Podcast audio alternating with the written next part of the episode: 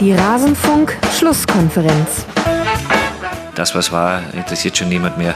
Deswegen freue ich mich jetzt auch schon wieder auf die kommende Saison, auf die neue Herausforderung, auf die neuen Spieler. Alles zum letzten Bundesligaspieltag.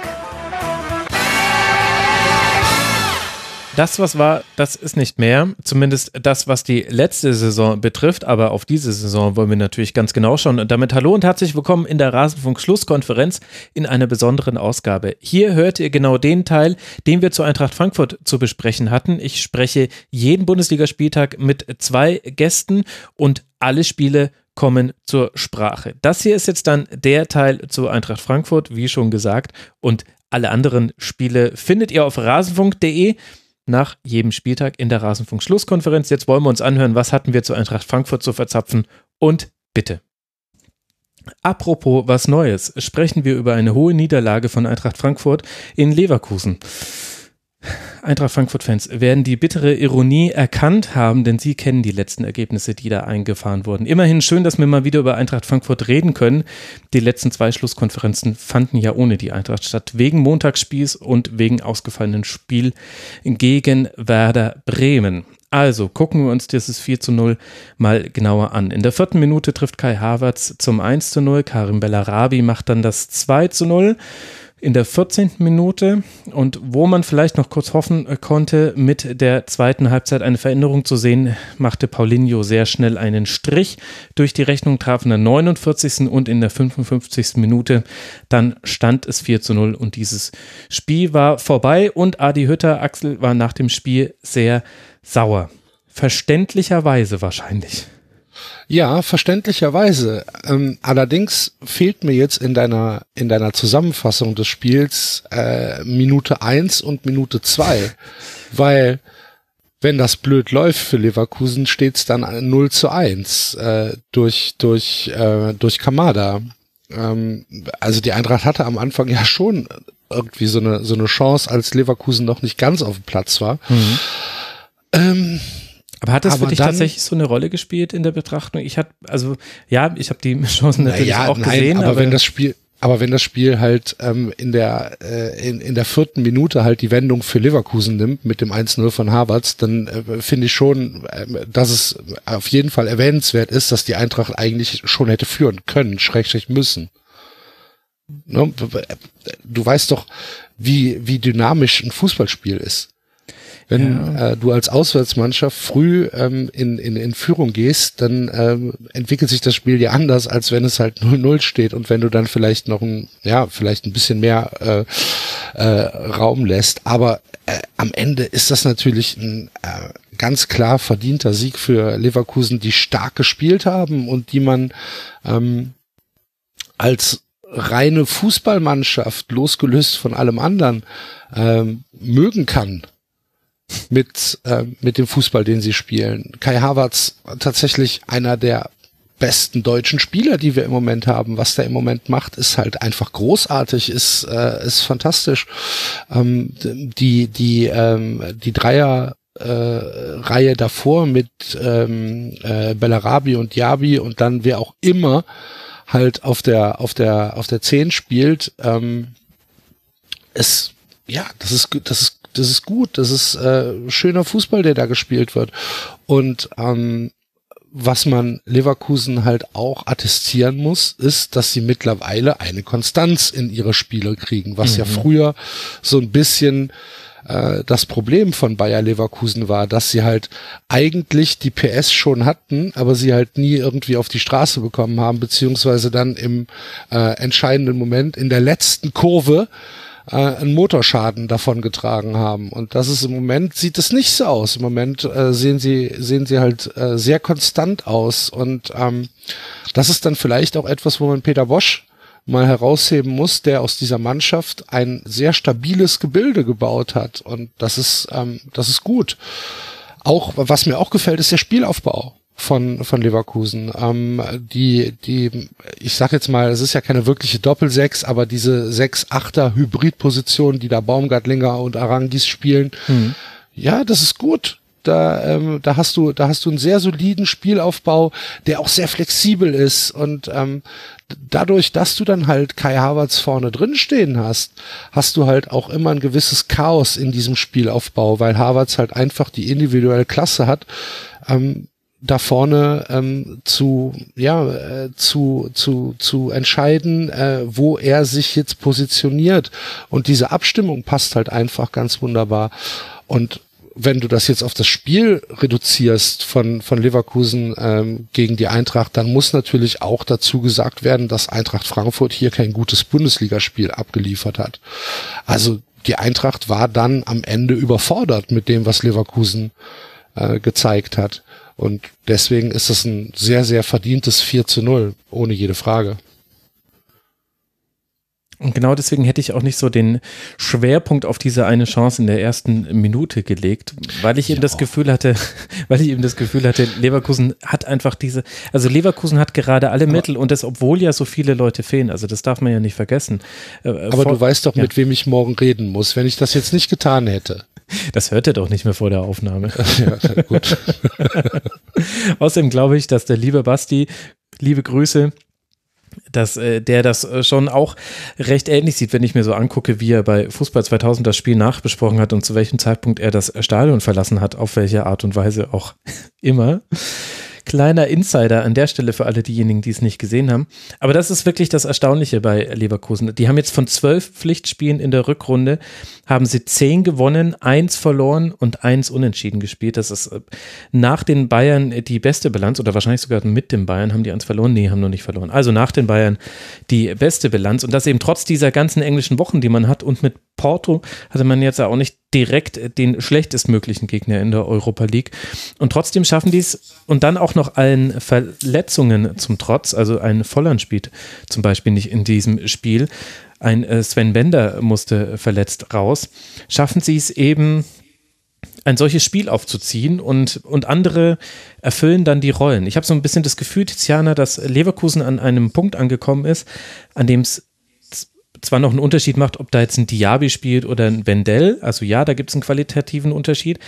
Aber, aber die können gut rotieren, weil das System an sich jetzt inzwischen so stark ist, dass es auch einfacher ist, da mal die Sechser zu wechseln, mal die Außen zu wechseln.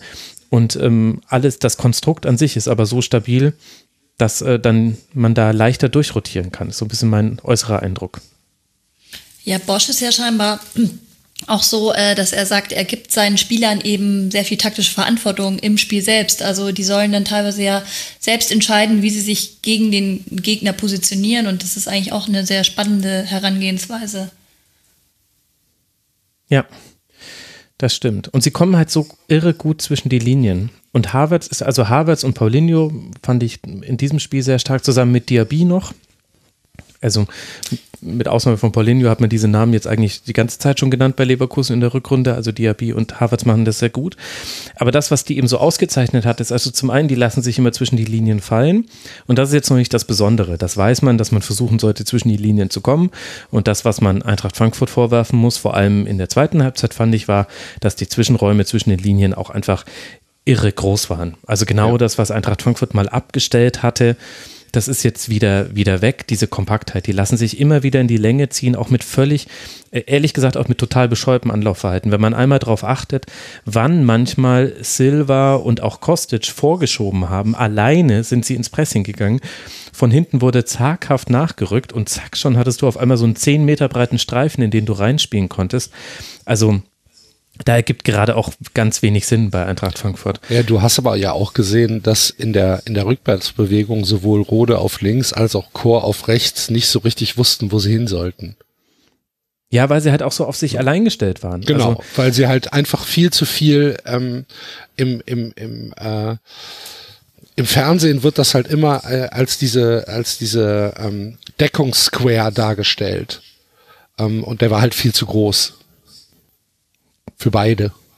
Ja, und gleichzeitig hat es mich aber auch gewundert, wie man gegen, gegen Leverkusen die Halbräume so schlecht besetzen kann, wo man ja weiß, das ist die Mannschaft, die über die Halbräume kommt, die wohnen da verdammt nochmal. Das ist deren Erstwohnsitz, der Halbraum.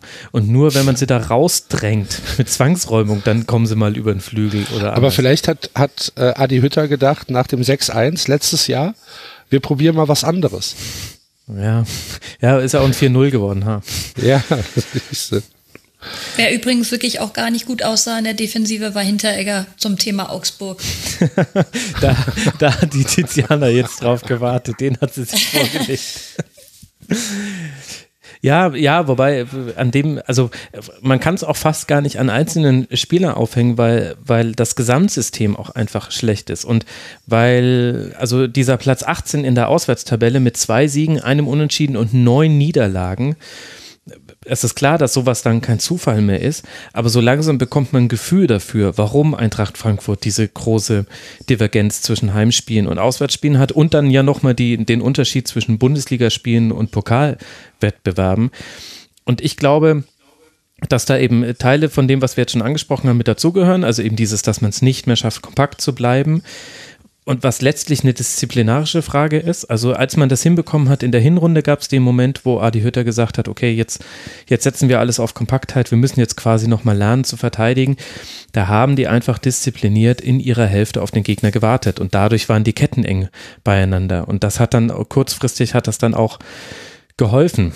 Und ja, auch am Anfang dieser Rückrunde hat man so ganz gut gespielt. Und jetzt ist es genau wie früher dass die Mannschaftsteile in der Zuordnung zueinander viel zu wild auf den Platz, über den Platz gewürfelt werden. Und das, und das eben auch schon gegen den Ball. Und gegen den Ball ist es eigentlich, wenn du kein hohes Pressing spielst, ist es relativ einfach, weil dann kannst du dich ganz gut an den Linien orientieren. Also dann hast du ein Gefühl dafür als Spieler, wo du ungefähr stehen müsstest.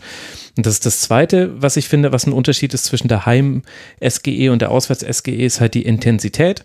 Also der Spielstil von Eintracht Frankfurt kommt immer schon über die Intensität. Es ist fast schon zu langweilig, das zu sagen. Und die kriegen sie in den Heimspielen viel besser auf den Platz und vor allem in den Pokalspielen als in den Ligaspielen und in den Auswärtsspielen. Da, ich weiß nicht, was da fehlt, ob es die Zuschauer sind, ob es nur ein Gefühl ich ist. Ich glaube, dass das auch sehr viel Kopf ist. Ja, vielleicht, genau. Ne, also. Dass du, dass du halt, du bist noch in diesem Europapokal-Modus aus dem letzten Jahr, wo du halt erst im Elfmeterschießen gegen Chelsea gescheitert bist. War es ein Elfmeterschießen? Ja, es war ein Elfmeterschießen okay, gut, ein Glück. ähm, Aber das kannst du doch du, nicht immer noch im Kopf ja, haben. Ja, doch, doch, doch. Du hast, du hast diese, diese Heim, ähm, Atmosphäre, die du halt mit nach Europa nimmst. Du hast, glaube ich, eine völlig andere, als Spieler auch eine völlig andere Einstellung in diesen Do-or-Die-Spielen, als wenn du dann halt wieder in die, in die Liga musst. Und ich glaube, was hier auch unterschätzt ist, ist, dass der Kader von Eintracht Frankfurt vielleicht für diese doppelt, es ist ja eigentlich sogar eine Dreifachbelastung, sind ja auch noch im, im, im Pokal im Halbfinale, ähm, vielleicht tatsächlich gerade nach vorne hin ein bisschen unterbesetzt ist. Ähm, nach, den, nach den Abgängen von äh, Ante Rebic, äh, von äh, Simon Fallett und wer ist der dritte, äh, der gegangen ist? Jovic ich hab's vergessen. und Haller sind gegangen äh. Genau, Haller ist weg. Äh, dann hast du da vorne halt Bastost und, und Gonzalo Pacienza. Und ähm, wenn, wenn halt gar nichts mehr geht, kommt noch André Silva da rein. Aber dann war's das. Und du musst dich halt im Prinzip auf dein auf dein Mittelfeld verlassen. Du musst dich halt auf Philipp Kostic verlassen. Du musst dich auf ähm, äh, weiß ich nicht, äh, wer da noch ist, Daichi äh, verlassen. Bitte? Daichi Kamada zum Beispiel. Ja, genau, Daichi Kamada, ähm, äh, Gacinovic äh, ist noch ist noch dabei. Auf die musst du dich dann halt irgendwie verlassen. Und ich glaube schon, dass das eine Rolle spielt, dass du sowas in einem Heimspiel und in einem Pokalspiel, wo die Intensität halt wirklich nochmal eine andere ist, besser auf die Kette kriegst, als dann irgendwie auswärts äh, in einem Dreiviertel gefüllten Stadion in Leverkusen, wo dann vielleicht auch deine Fans da sind ähm, und und äh, und Alarm machen, aber halt einfach nicht diese Intensität rüberbringen können wie in einem äh, in einem äh, in einem Heimspiel. Und da ist dann vielleicht auch der Kopf ein bisschen das Problem. Ja, also das wird wahrscheinlich eine Rolle spielen. Mir fällt es aber in der, also in in diesem Ausmaß nicht ganz einfach, das zu akzeptieren. Und ich bin ja der Letzte, der Spieler nicht zugesteht, auch Menschen zu sein und auch äh, Fehler machen zu dürfen. Aber wenn es Fortuna Düsseldorf schafft, auswärts intensiver anzutreten als die Eintracht aus Frankfurt, wenn sogar Hertha BSC auswärts schon gute Spiele gemacht hat, dann Kopf hin oder Kopf her, ich finde es, ich finde, es hat mit taktisch grundlegenden Dingen zu tun, die einfach nicht stimmen. Und da, da kommt noch ein weiterer Aspekt, glaube ich, mit zu, nämlich, dass der Defensivverbund, wenn man die Sechser mit einbezieht, und da kommen viele Pro Probleme von Eintracht Frankfurt her, dass der Rückraum vorm, vorm 16er nicht gut besetzt ist, bei abgewehrten Flanken zum Beispiel.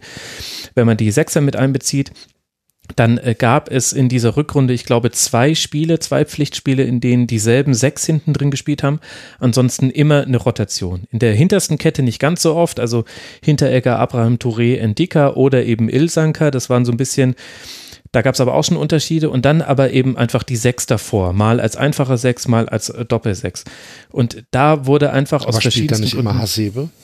Nicht immer spielt der Hasede, da hat auch schon äh, Rode gespielt, da hat auch schon So gespielt, jetzt hat Chor okay. neben Hasebe gespielt.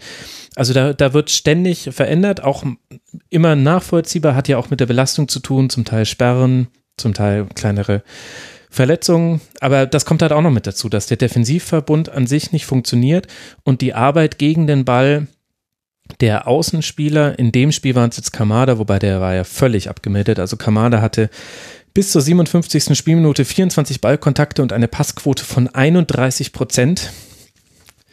Also man kann diese, man kann diese Zahlen auch positiv lesen. Es gibt uns allen Hoffnung, dass wir auch nochmal ein Bundesligaspiel machen könnten. 31 Prozent Passquote krieg, kriegen wir vielleicht gerade noch so irgendwie hin.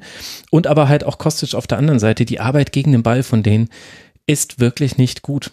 Und wenn man da mal drauf guckt und in so einem Spiel wie Leverkusen fällt das halt besonders auf, weil halt ein Kamada Diaby und Wendell anlaufen muss. Ja, viel Erfolg damit. Und weil ein Kostic äh, sich gegen Bellarabi in die Zweikämpfe stürzen muss und dann äh, darauf achten muss, dass Weiser nicht ständig hinterläuft und dass Endika damit nicht überfordert ist, dann ist, dann lassen die halt auch einfach sehr oft ihre Hinterleute auf verlorene Posten. Das gehört, finde ich, echt auch mit dazu, zu dieser schwachen Ligaleistung von Eintracht Frankfurt nicht nur in dem Spiel, dass die Arbeit gegen den Ball auch nicht so ernst genommen wird, auch von jemandem wie Kostic, egal wie gut er und wie wichtig er offensiv ist. Will ja nicht sagen, Kostic schlechter Spieler und so weiter, aber es ist kein Kollektiv. Es ist nur noch ein Kollektiv, wenn es sein muss, nämlich in den Pokalwettbewerben. Okay, das ist aber relativ vernichtend, was du gerade beschreibst. Ja, vielleicht bin ich da auch zu sehr geprägt ja, von diesem Leverkusen-Spiel. Aber ich fand es im Leverkusen-Spiel jetzt wirklich, wirklich schlecht. Das muss ich sagen. Also aber so wie du es gerade beschreibst, ist es ja im Prinzip, also für, für, für, für Hütter, ähm, ein ziemlich schlechtes Zeugnis, was du da gerade ausstellst. Ja, ja, es ist die Frage, von welcher Seite her du es interpretierst. Ich nenne es äh, das Kovac-Axiom. Das Nico Kovac-Axiom. Glaubst du, dass du siehst es so extrem wegen der Saison, die davor war von den Frankfurtern, die halt extrem stark war einfach? Nee, ehrlich gesagt denke ich gar nicht mehr an die letzte Saison. Das ist der Vorteil dadurch, dass ich emotional nicht so involviert bin, trotz eines kleinen Biases, äh, weil ich sehr viele Eintracht Frankfurt-Freunde habe, die ich äh, sehr mag. Aber mir ist die letzte Saison, ehrlich gesagt, in, also am 25. Spieltag dieser Saison ist mir wirklich egal, was letzte Saison war. Das ist, da, so, Fans denken da natürlich dran, aber mir als nur, halbwegs neutralen Beobachter ist es völlig Schnuppe, was da passiert ist. Einfach nur die Spiele in dieser Rückrunde, die ja auch nicht alle schlecht waren. Man hat ja die Rückrunde sehr, sehr gut begonnen. Äh, ja, auch überraschend gut mit zwei Siegen gegen Graber Leipzig äh, zum Beispiel, aber halt auch beide daheim. Aber die Wankelmüdigkeit in den Leistungen ist halt wirklich krass. Und, und die hat halt damit zu tun, also habe ja schon gesagt, dass ich glaube, es so ein paar Faktoren da zusammenkommen, aber die hat halt auch damit zu tun, dass in, in manchen Spielen, wie eben in diesem Leverkusen-Spiel, wie auch im Dortmund-Spiel zum Beispiel, wie auch äh, in Düsseldorf grundlegendste Dinge nicht funktioniert haben. Und ja, da kann man auch auf Adi Hütter zeigen, das kann man schon machen. Man kann aber auch über die Kaderbesetzung sprechen. Also deswegen, und gleichzeitig kann man auch sagen, und das wollte ich mit dem Nico Kovac-Axiom so ein bisschen nennen. Bei den Bayern hast du auch mal gesehen, wenn sie mussten, dann konnten sie irgendwie. So ist es bei Eintracht Frankfurt geradeaus. Ich finde es da auch legitim, auch mal auf die Spieler zu gucken und zu sagen, hey Leute, liegt es dann nicht vielleicht auch ein bisschen an eurer Einstellung, wie ihr an Spieler herangeht? Da kann ja dann, der Trainer kann ja so viel machen, wie er möchte. Wenn die Spieler dann eben einmal dieses Gesicht zeigen und im nächsten Spiel dann wieder jenes, muss es auch nicht immer zu 100 Prozent an ihm, an ihm liegen. Ja. Vielleicht sehe ich es auch zu negativ, ich weiß es nicht. Aber dieses. Also ich finde, dass du es tatsächlich ein bisschen zu negativ siehst. Ich glaube schon, dass ähm, die Eintracht auch immer noch Qualität auf, äh, auf äh, den Platz bringen kann. Das hat jetzt in dem Spiel nicht funktioniert.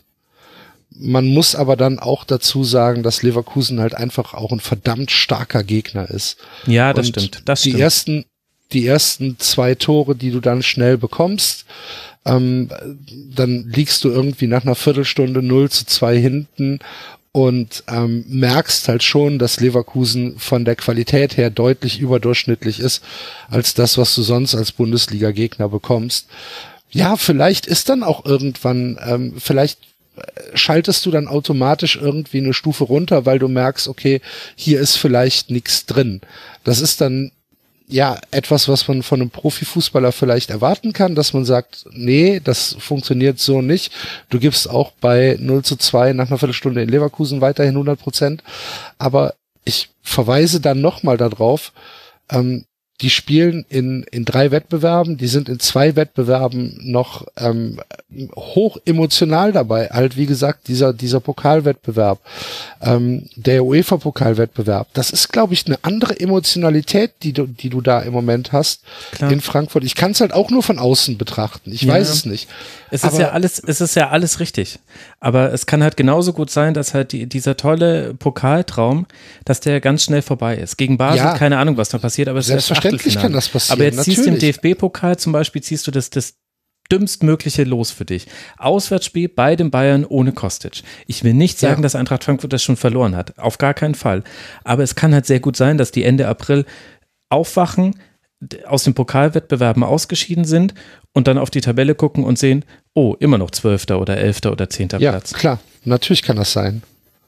Und ich habe auch, ich habe auch keine, keine, äh, ja, kein Geheimrezept, wie man das jetzt ändern kann. Ich versuche nur ähm, zu sagen, dass ich sie halt nicht so komplett am Boden sehe, wie du es gerade eben nee. beschrieben hast. Ja, ja, das stimmt. Das stimmt schon so. Am Boden sind sie nicht. Dagegen spricht der sehr starke Beginn in die Rückrunde. Aber in den Auswärtsspielen zeigen sie ein, ein Gesicht, was echt schwierig ist. Und dieses, also, also vor allem. Das hässliche Gesicht des Fußballs. das ist wirklich ein hässliches Gesicht des Fußballs. Sich, sich bei einem Mittelfeldpressing so weit auseinanderziehen zu lassen. Unglaublich. Das, das, weißt du, dass ich das zu Hause erkenne und das ist am, am Fernsehbildschirm wirklich nicht leicht zu sehen, weil du ja eigentlich nie die Totale hast. Aber dass ich da die Lücken sehen kann, weil die einfach so riesig sind, das ist, ah, das, das ist auch einfach so ein bisschen dämlich, ehrlich gesagt. Das ärgert mich auch so ein bisschen.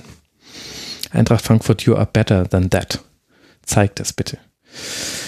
Sie spielen jetzt zu Hause, das ist die gute Nachricht, gegen Basel und dann gegen Borussia Mönchengladbach. Das heißt, sie können mich auch sehr leicht äh, Lügen äh, strafen.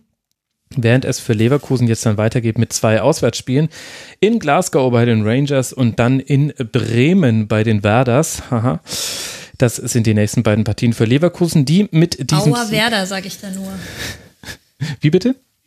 Äh, das wird, das wird unschön für Werder, glaube ich. Ja, aber nenn mir eine Partie, die nicht unschön wird für Werder aktuell. Ja. Ja.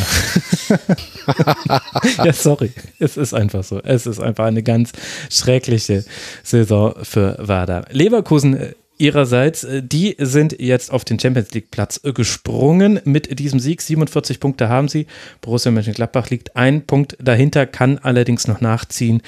Im Derby gegen den FC sollte es denn gespielt werden unter dieser Woche. Und damit merkt ihr schon, liebe Hörerinnen und Hörer, wir haben ein bisschen den Sprung gemacht aus dem Tabellenkeller. Vielleicht rechnen wir da Frankfurt noch dazu. Keine Ahnung. 28 Punkte sind es, sechs Punkte Vorsprung auf den Relegationsplatz und der Tabellenspitze mit Leverkusen auf Tabellenplatz 4. Wird also Zeit, dass wir uns auch mit den restlichen Mannschaften dort oben befassen und da wartet auf Tabellenplatz 3 Rasenballsport Leipzig. Die sind angetreten in Wolfsburg und der VfL ist mit einer interessanten Herangehensweise gegen, Wolfs gegen Leipzig aufgetreten und hat Leipzig auch gut aus dem Spiel genommen. Schlager begann neben Weghorst im Sturm, Steffen wieder auf der Rechtsverteidigerposition und insgesamt war der VfL sehr giftig und hat einen. Und damit endet unser Teil zu Eintracht Frankfurt aus der dieswöchigen Rasenfunk-Schlusskonferenz. Wenn euch auch die anderen Spiele interessieren oder der Schwerpunkt, den wir reihum auf jeden Verein einmal legen in der Bundesliga-Saison, nein, sogar häufiger als einmal, dann könnt ihr gerne auf rasenfunk.de mal in die aktuellste Schlusskonferenz reinhören. Es gibt außerdem noch das zeitlose Tribünengespräch und immer wieder Kurzpässe im Rasenfunk findet also jeder etwas, der sich für Fußball interessiert und der Lust auf das Medium Podcast hat. Ich danke für eure Aufmerksamkeit, würde mich freuen, wenn ihr auch an anderer Stelle mal reinhört. Bis bald mal wieder hier im Rasenfunk. Macht's gut. Ciao.